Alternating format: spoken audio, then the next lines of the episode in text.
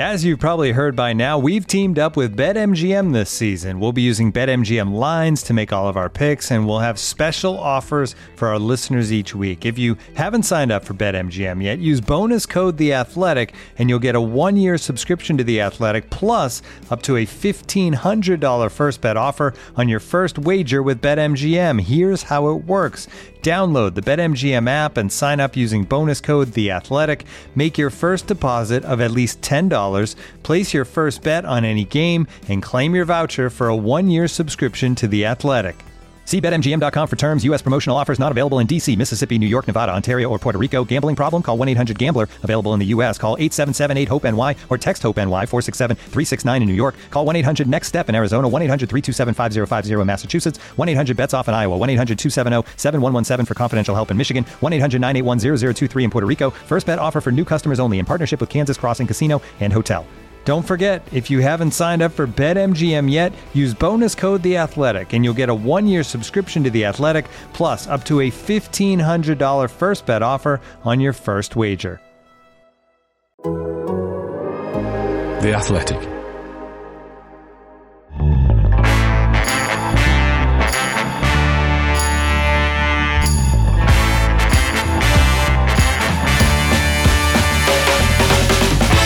I'm Mark Chapman. Welcome to the Athletic Football Podcast. Adam Crafton is with us as always. Later, we'll catch up with Matt Slater after his trip to Qatar. But let's get straight to it, and we're going to start with the result of the weekend, Brentford's four one win at Stamford Bridge over Chelsea. Well, let's start the pod with Brentford. Jay Harris is the Athletic's Brentford correspondent, and he is with us um, on what has been a very good season. Is this the crowning moment? Yeah, definitely. I think obviously the opening day victory over Arsenal was a was a really special moment.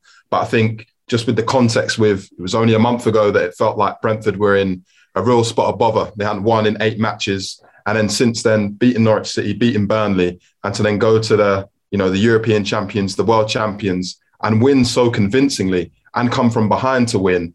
I just think, you know, I'm sure we've all seen the scenes in the stands on um, on Saturday at Stamford Bridge. Such a special moment, not just in Brentford's season, but a lot of people I've spoken to claiming that it, you know, it might be the best result in the club's history. What's changed then from when they were going through their sticky spell to now? I would have thought for outsiders, it'd be very easy to go, oh, the signing of, of Christian Eriksen. But uh, to those inside the club, to those with knowledge, is it, Is it something more than that? Obviously, Eriksen's definitely played a factor.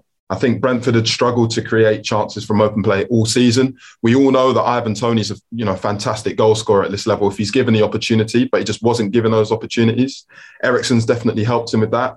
And before this game, they switched to a back four, which just seemed to make them a little bit more fluid.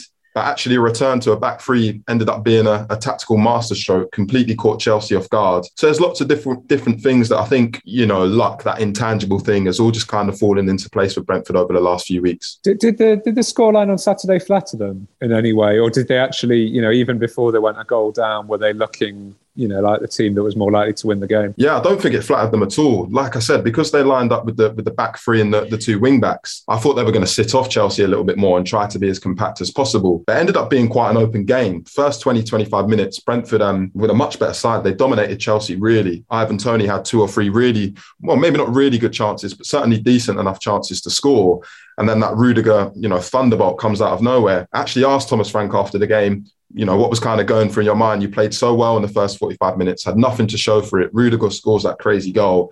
And he did kind of say, I thought it was a little bit of, oh no, here we go again. Uh, we're not going to get anything from this game. And then after that, just to give you a summary of how quickly Chelsea unraveled, there were twelve minutes and ten seconds between Chelsea opening the scoring and Brentford going three one up. So all of that hard work that Brentford had kind of been putting in in the first half suddenly just all came together in this ten, twelve-minute spell. And um, yeah, they were just phenomenal. Chelsea didn't know what to do. I think Tuchel's even come out and said they weren't mature enough. They didn't defend properly. So yeah, Brentford, very, very good value for the scoreline. I was talking to Adam before we started recording this, and sort of get to April in a season and virtually every player of every team has been analysed, interviewed, had articles written on them, featured player on a match of the day, whatever it may be, right? It, it feels like by the time you get to this stage of the season, mm.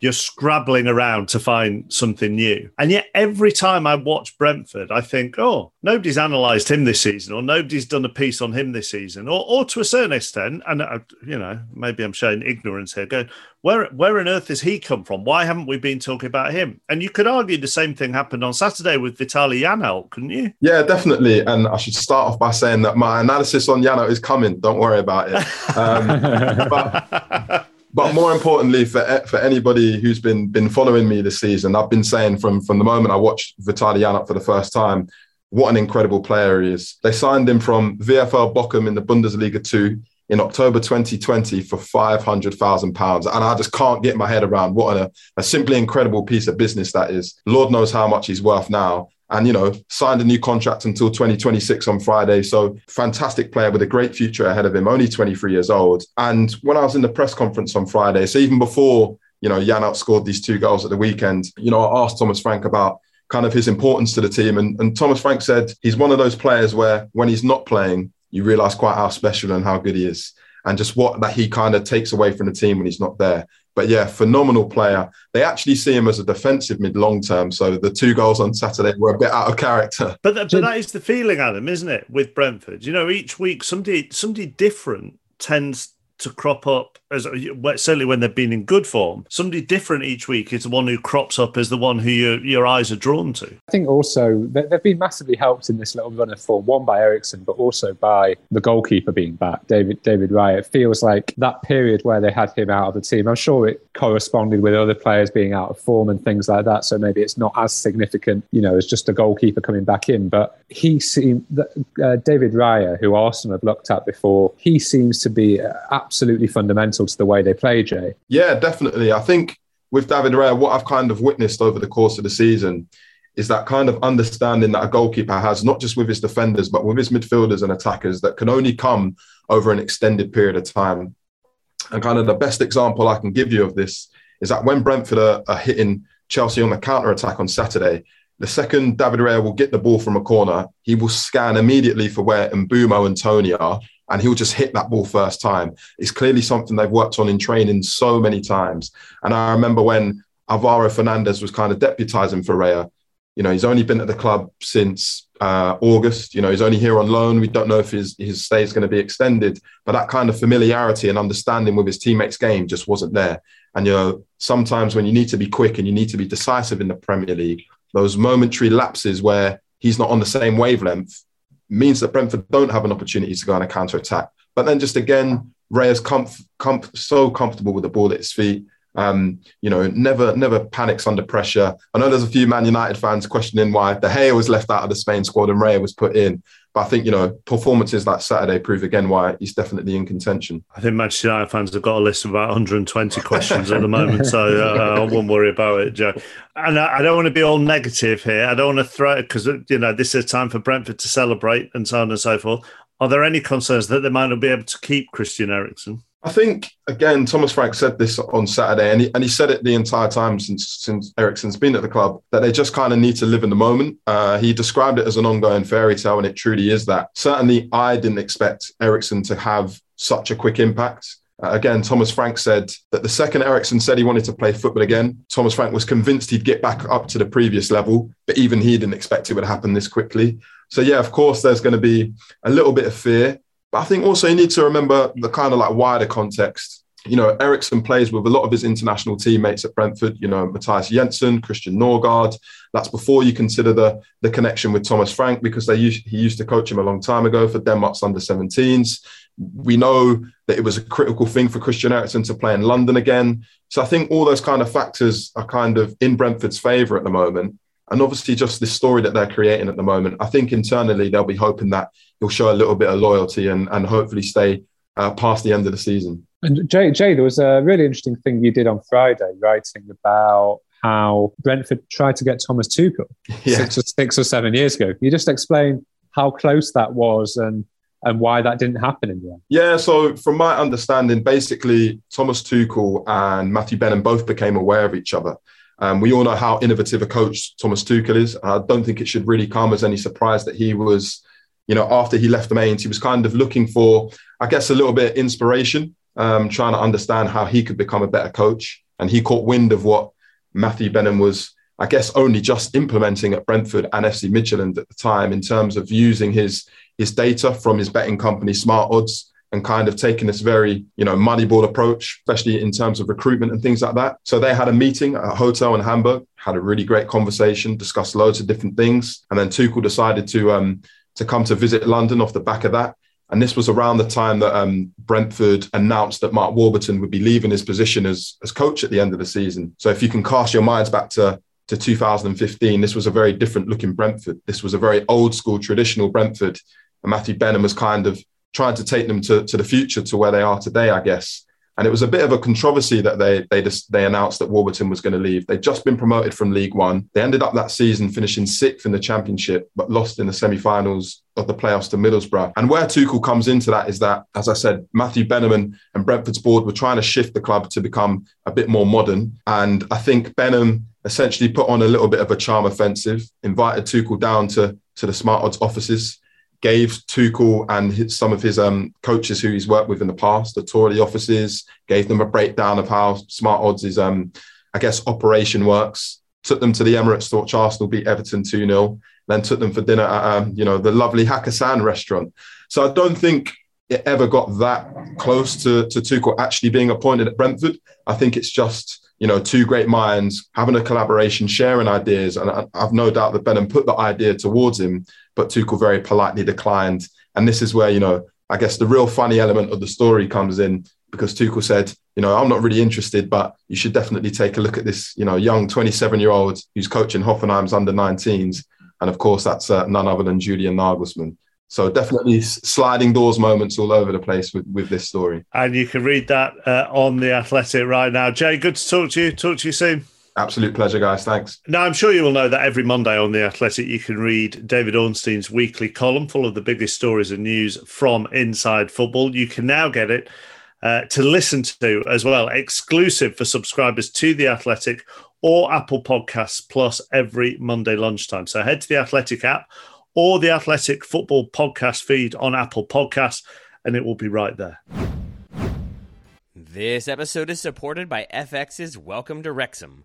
Celebrity owners Rob McElhenney and Ryan Reynolds' small-town Welsh football club has finally been promoted into League Two after fifteen seasons in the National League. Dedicated staff and supporters celebrate the team's return to glory while bracing for the newfound challenges that come with being in a higher league. Will Wrexham A F C stand up to the challenge and rise again into League One? F X's Welcome to Wrexham, all new, Thursdays on F X, stream on Hulu. Looking for an assist with your credit card but can't get a hold of anyone? Luckily, with twenty-four seven U S-based live customer service from Discover, everyone has the option to talk to a real person anytime, day or night. Yep, you heard that right. You can talk to a real human in customer service at any time. Sounds like a real game changer if you ask us. Make the right call and get the service you deserve with Discover. Limitations apply. See terms at discover.com slash credit card.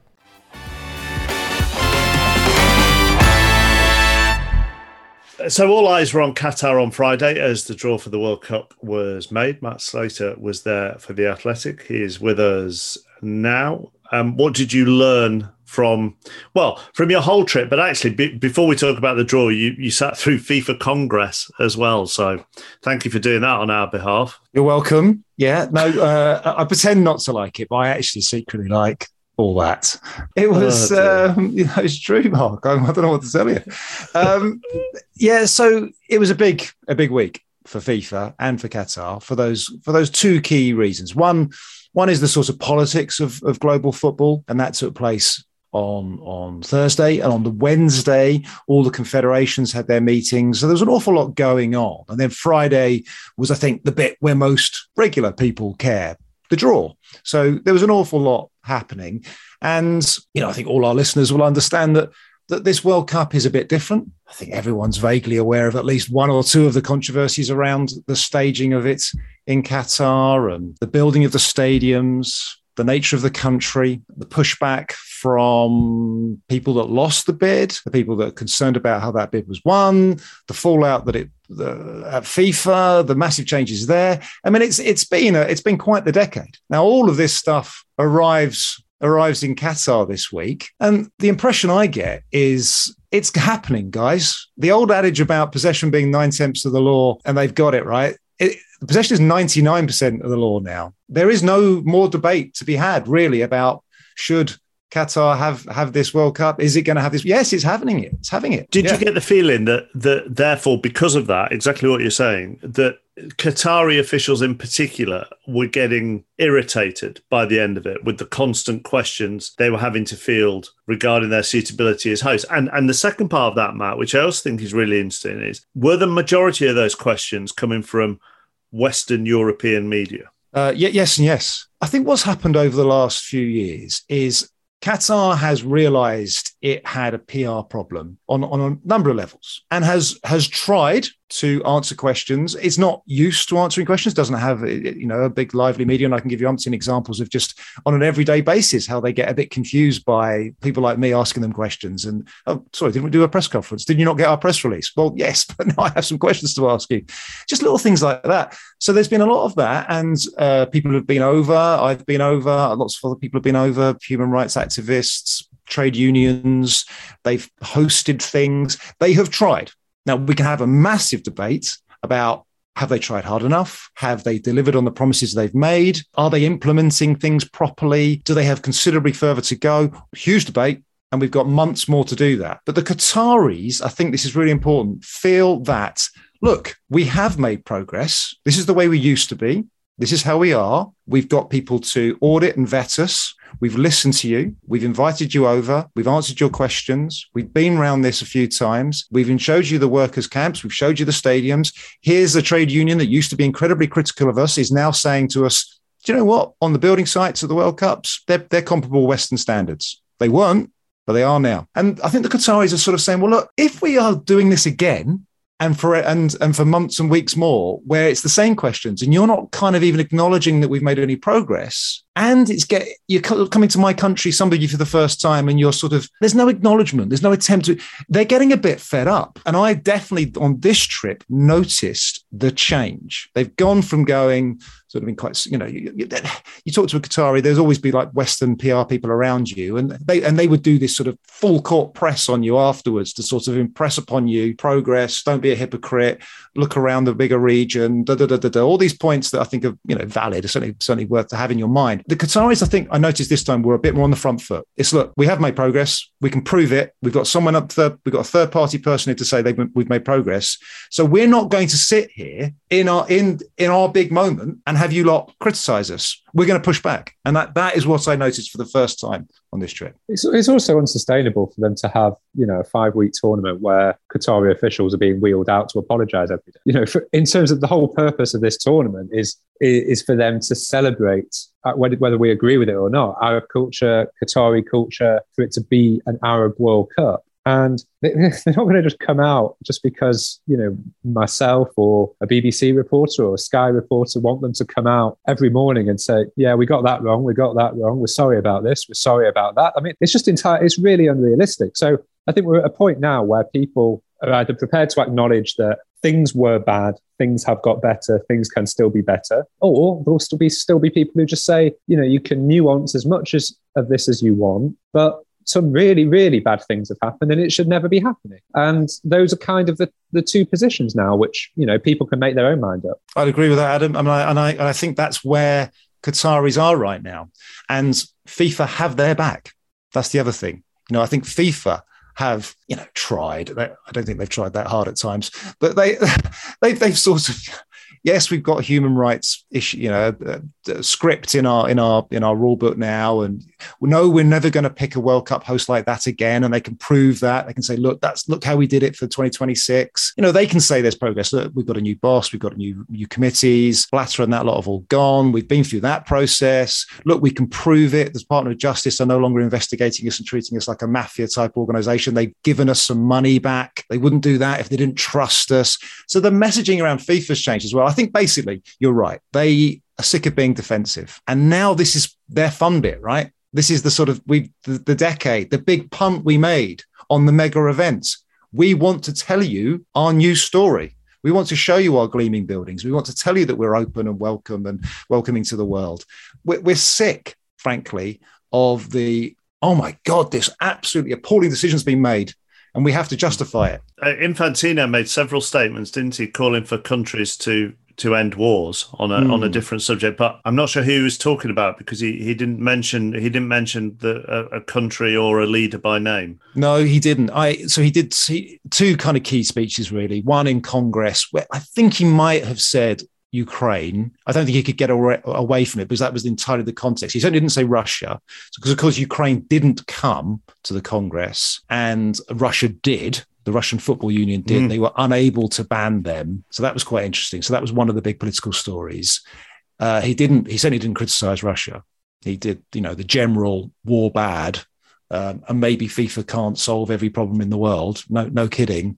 Um, he, so, it, so he did. He did some of that, and then his in the big speech, I guess, during the draw, when the the bigger audience, the sort of global football fan audience, was there, he gave a very "come by our isn't war bad" uh, speech. Come on, let's let's embrace peace. So we had that. And a, and a final thing, which which seems seems a little bit trite now, really, considering some of the stuff we've been talking about. But the two-year World Cup was officially dropped. Well, yeah, I guess so. No? Yes. Uh, well, yeah, yeah. In well, in in a sort of really kind of uh, you know cute way, it was sort of Gianni Infantino washed his hands of it kind of publicly by sort of saying, it wasn't my idea. It wasn't FIFA's idea. You asked us to do it, and we've spent the last year or so doing this feasibility study. We've proven it can be done. You know, that sort of theoretical, could we have a mm. biennial World Cup? Yes, we could. I'm sort of hearing, though I didn't say this in brackets, that you perhaps don't like it that much, or there's a lot, there's certainly opposition in Europe and the big clubs and the players, et cetera, et cetera, and the fans and all that. So maybe we won't do it. But just the point I really want to make is it wasn't my idea. So that was that was the the man whose idea it was running away from from from this, disowning it, and, and basically sort of by implication throwing Arsene Wenger under the bus. Mm. Um, so yeah, that was that was a, that was quite that was quite funny and shameless. Um, but uh, yeah, we're going to talk about an interview Adam's done with the Paris Saint-Germain president next. So stay with us, Matt. What's your uh, what's your next governing body congress that you've got inked Ooh. in the diary? Well, I, I think UEFA have got one coming up. I got an email oh. this morning about their um, about what's on the agenda, which I haven't had a chance to open yet. But I, I'm I'm probably going to go anyway. Well, we, we better we better crack on and get this podcast finished so you can open yeah. that email, because I know, know you're very excited. Right, oh, yes. let's talk. Let's talk. Uh, Adam's interview next with the Paris Saint-Germain president Nasser Al-Khelaifi. This episode is brought to you by Michelob Ultra, the official beer sponsor of the N B A. Want to get closer to the game than ever before? Michelob Ultra Courtside is giving fans the chance to win exclusive N B A prizes and experiences like official gear, courtside seats to an N B A game, and more. Head over to MichelobUltra.com slash courtside to learn more. When you need mealtime inspiration, it's worth shopping Kroger, where you'll find over thirty thousand mouthwatering choices that excite your inner foodie. And no matter what tasty choice you make, you'll enjoy our everyday low prices, plus extra ways to save, like digital coupons worth over six hundred dollars each week. You can also save up to one dollar off per gallon at the pump with fuel points. More savings and more inspiring flavors make shopping Kroger worth it every time. Kroger, fresh for everyone. Fuel restrictions apply. Staying with Qatar then, uh, Adam, you've uh, done this interview that's on the site today with Nasser Al-Khelaifi, the president of Paris Saint-Germain. He's also the chairman uh, of the European Clubs Association, and he's also the chairman of Qatari uh, Sports Investment. So he's got a lot going on. What kind of man is he, Adam? Well, he's got he's got even more going on than that. I mean, he's also on the UEFA Executive Committee. He's the Qatar Tennis Federation, the Asian Tennis Federation. He's just launched a global paddle tournament as well. Um, so yeah, lots, lots of lots of different positions, as well as being the chair of beIN Sport, one of the largest acquirers of live sport in the world. What kind of man is he? I think he is.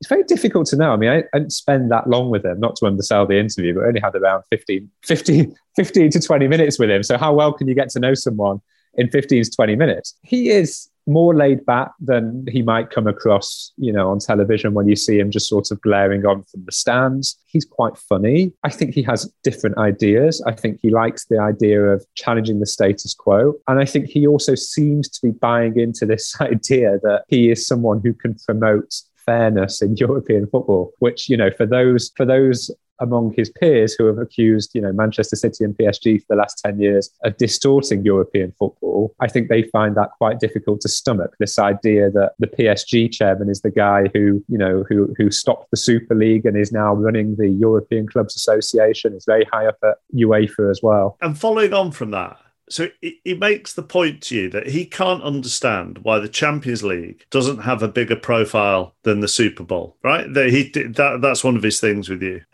At the same time, I feel like saying to him, you do know the Super Bowl this year had a team in it that went from being the worst in the league two years ago to now the equivalent of of the final. They they were the runners-up.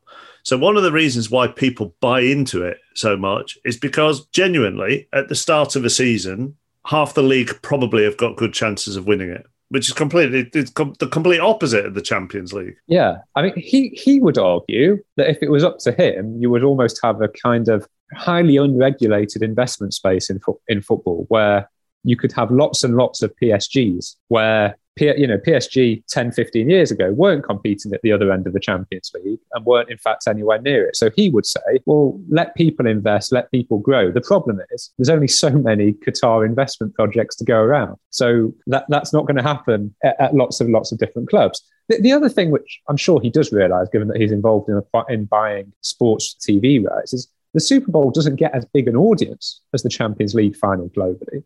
The Champions League final is bigger. But I think what he's talking about is this concept of thinking creatively around events and around live sport. And how can you, and it all comes down to the essential question, which you and Matt, I'm sure, discuss every single week, which is how can you grow this thing without pissing off all your other stakeholders, whether that's media or fans or rival clubs? How can you continue to make money out of this, grow something commercially in a way that doesn't upset everyone? And I think some of the ideas which he talks about in this piece, you know, are pretty uncontroversial. The idea, for example, the Champions League, rather than just starting on a Tuesday night where you've got six or seven games all going on at the same time, why not have one night which is standalone with an opening ceremony? So it feels like more of an event, more of a launch. That doesn't seem so, you know, so wild or controversial. The idea as well that the Champions League final could be a more of a creative event. He talked about the way the Americans think. I think part of his thinking was skewed, skewed by the fact that um, the E C A had two guys in from Harvard Business School presenting.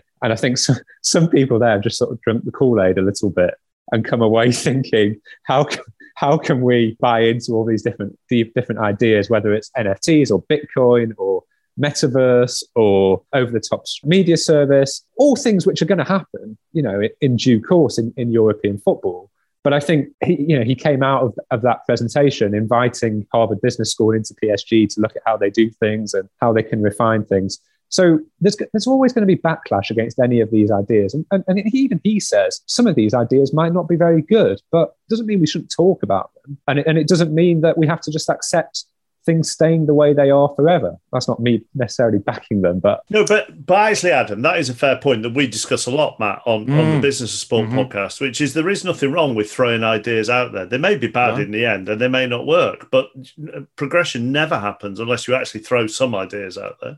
I, I completely agree. And um, I think Adam's piece is really interesting. I think Nasser Al-Khelaifi is a really interesting guy. I mean, he wears so many hats. I mean, he, that, that, that, that is What what makes him kind of controversial, to be honest. You know, this this at times he is this, I wouldn't say self-appointed, but but it, it's become part of the story about him, this sort of savior of European football. But other times he is this massive media rights buyer that has a commercial interest in this. There's various conflicts, and he seems incredibly conflicted as well, and just busy. But I think his points and the points you're making about there's nothing wrong with progress. There's nothing, there's nothing wrong with repackaging stuff and shaking things up. And I think some of his ideas that come across in the piece are perfectly sensible. And they're, and they're actually, they've been talked about for a while. So one is this idea, and this was kind of one of the reasons, there were several reasons, of course, but one of the things that was about, that was feeding into the European Super League argument, that UEFA was running the show commercially. They, they basically had this very cozy relationship with a marketing company. Nothing really ever changed. The clubs felt a little bit dictated to. And I think the, the point that many of the big clubs are making was, well, domestically, we do this stuff, right? We're quite good at this. We've got really good commercial people. We're a little bit ahead of you. And this just seems a little bit the same every year. You know, wh- why don't we have a partnership like we have back at home in the Bundesliga, Serie A, La Liga, Premier League in particular? And, and UEFA kind of got there eventually. They've gone with a joint venture. And I do think we're going to just naturally get some more of these ideas about, do you replicate, do you repeat the COVID experiment of having a f- Final Four type tournament, you know, one place, and we have like a big build-up week? That was, uh, you know, sort of necessity that did that, but it it was perceived really well. It went quite well. I, I like Khelaifi's idea about a better launch. You, you start with a bang. Defending champions play someone. You, you start with you start with a big game. I quite like innovating around the Super Cup. I mean, let's be honest. If your if your team's not in the Super Cup, do you care? Well, that's a bit of a wasted opportunity, isn't it? And look, we we know, The Athletic, there are listeners everywhere. There are readers everywhere. We've got to go beyond just the fans that come to the stadium, the fans that are buying the big premium subscription back home. What do we give fans in Africa, Asia, North America? Well, you know, if we don't want to take competitive fixtures because of all sorts of complexities, can we at least give them a decent friendly? You know, so little things like that. And I quite like the, I, I don't mind at all. Oh, I've already seen the comments in Adam's piece around doing something around a halftime show. CONMEBOL asked the question last year about, could we have twenty-five minutes for the Copa de Libertadores? Because they were thinking, could we have a bit of a song and dance routine in there? And, and, and, and FIFA and I F A B said no. But, you know, why not? A regular N F L halftime is only twelve minutes. They they they realise the Super Bowl is different. They realise the Super Bowl is important. Yeah, and actually, one of the big discussion points every year ahead of a Super Bowl is how players react to a halftime that's double its normal length, because that is that is quite different for them. As far as Paris Saint-Germain is concerned, Adam, he, he talks to you about how his role has changed. The, the interesting thing about him is, as Matt says, he's got these many hats. So he is simultaneously president of P S G, UEFA Executive Committee, chair of the E C A, running beIN Sport, which I don't think we always realise in the U K, actually, how big beIN Sport is in, in France, that the Middle East, uh, the States. You know, this is a huge, huge uh, acquirer of live sports. And there's and there's lots of other things that he's, that he's doing at the same time. And it was interesting. I mean, he was asked about, I asked him about this, you know, this idea that there's a lot of people, you know, at that E C A conference last week, who don't really love the idea that Nasser is running the show. And that you have lots of people there from, whether it's P S G or beIN Sport, having quite a lot of say now about how European football is run, given that for a long time they've been painted as the threat to European football. His point was, well, when all the clubs left to join the Super League, I had a number of different club directors coming to me and asking me to be president because I was the most recognisable senior executive left in the room. So I was just helping them out. Then when the Media Pro deal in France, which was the television deal which collapsed last year and left French football in a really poor state, collapsed, he then said, well, then the league came to me and said, Nasser, can you help us? Can you sort this out? And I sorted it out. And and there's lots of these different situations. You know, UEFA, oh, all these other executives have dropped out. What was I meant to do? They've asked me to help out. I'm helping out. And then as soon as I help out and things look good again, all of a sudden everyone says I'm conflicted. But when they need me, they want my help. Now, on, on, he's got a point. He's got a point here, right? Like, you can't, on the on the one hand, constantly just say, you know, this guy is a danger to European football. But then as soon as anything comes along where you need a bit of money or something sorting, go running to him and say, oh, by the way, Nasser, can you sort this out? I mean, you've had an interesting situation in, in France over the past few weeks where they've agreed a deal with uh, C V C to acquire, I think it's thirteen percent of the League One commercial and broadcasting package, a little bit like what we've seen in La Liga. And you know, P S G have made a gesture by saying, actually, you know, we won't take all the money straight away. You know, we'll leave it to be spread amongst some of the smaller clubs and middle clubs. So he's saying, you know, I now have clubs in France saying, Nasser, thank you. You know, without you, without P S G, we wouldn't be able to, we wouldn't be able to do this. And we would never have, have uh, I think that deal was worth in excess of a billion. We'd never have driven so much if it wasn't for P S G investing so much into French football, into European football. So you've got that situation again. And what it's done is creates this culture of dependency, which just continues actually to make P S G and, and Nasser Al-Khelaifi more and more powerful. It's interesting as well, because he was asked about this idea of P S G, a bit like Manchester City, is it just sports washing? A bit like Newcastle, is it sports washing? Is it a vanity project? And his answer to that was, well, you know, I bought this, we bought this club for seventy million euros in two thousand ten, two thousand eleven. And I'm now turning down bids for the club, which are worth huge multiples of that. So that means it's an investment project. And, and you know, we've seen with Manchester City as well, that when Silver Lake acquired, um, I think it was ten percent, was it ten percent of the club? That at the time, it gave Man City the highest valuation of a sports team in, in the world. So th- there is, you know, these counter narratives which can be made by whether it's City or P S G or Newcastle about investment projects and how their investment creates a more competitive landscape and how they're there to inject capital into the sport. And this will ultimately be, you know, the nub of what is of the discussions that will continue to go on far beyond the World Cup and over the next decade or so in terms of what sort of sport do we want and who do we look to for help when, you know, when the shit hits the fan. Completely agree. I mean, it is funny that, that certainly with the E C A, right? I mean, I, I mean, po- the points he makes that, that I can give examples to sort of back them all up. I mean, I can also give some examples to knock them all down again. But I mean, that's the point, right? You know, he he raises these issues. So the E C A is a classic one, right? It, it was essentially run by Bayern Munich, and with, with with sort of heavy backing from the big Premier League clubs. But then European Super, and of course, you know, Andrea Agnelli was the app. The ultimate boss, Juventus. So he gets that tumultuous weekend, which was about a year ago. And Agnelli walks out with the big six, with Real and Barca. I mean, for, for a day or two, the E C A was dead, dead. Nasser Al-Khelaifi is the one left standing. Bayern didn't go with it, but we're, we're led to believe, certainly flirted with the idea. The rest of the clubs are looking around going, well, who's going to lead us?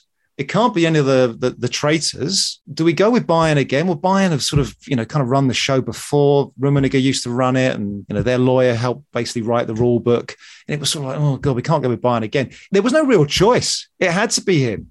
And, of course, he had, through being, an outsized say with UEFA. UEFA needed P S G and beIN to stay, to be loyal. And this is it. You know, you go back to the decision to buy P S G. Was that in any way connected to the fact that Qatar's bid for the World Cup and getting getting Platini to change his vote, investing in in the favourite team and investing in the French league? We're talking about big, big, big boy stuff here, geopolitics stuff.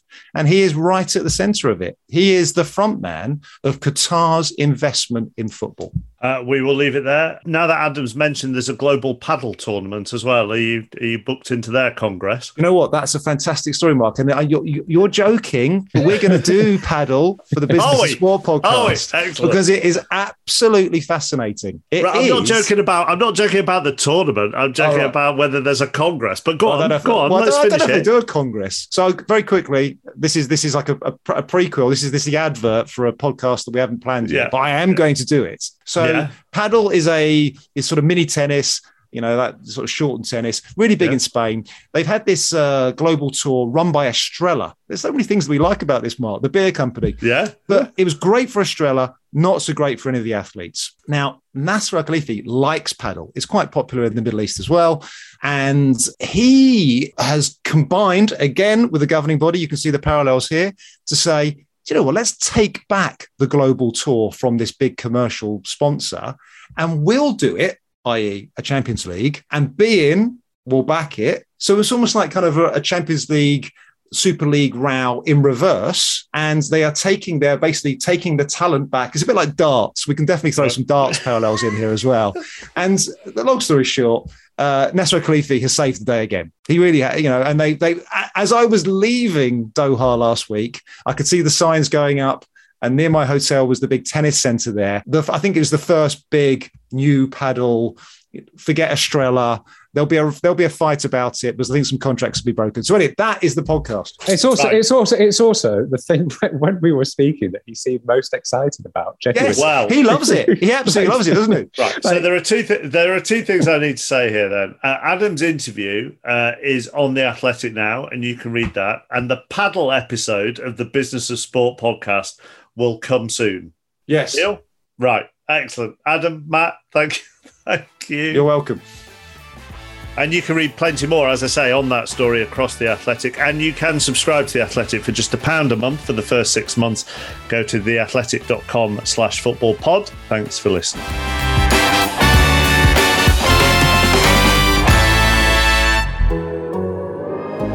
The Athletic.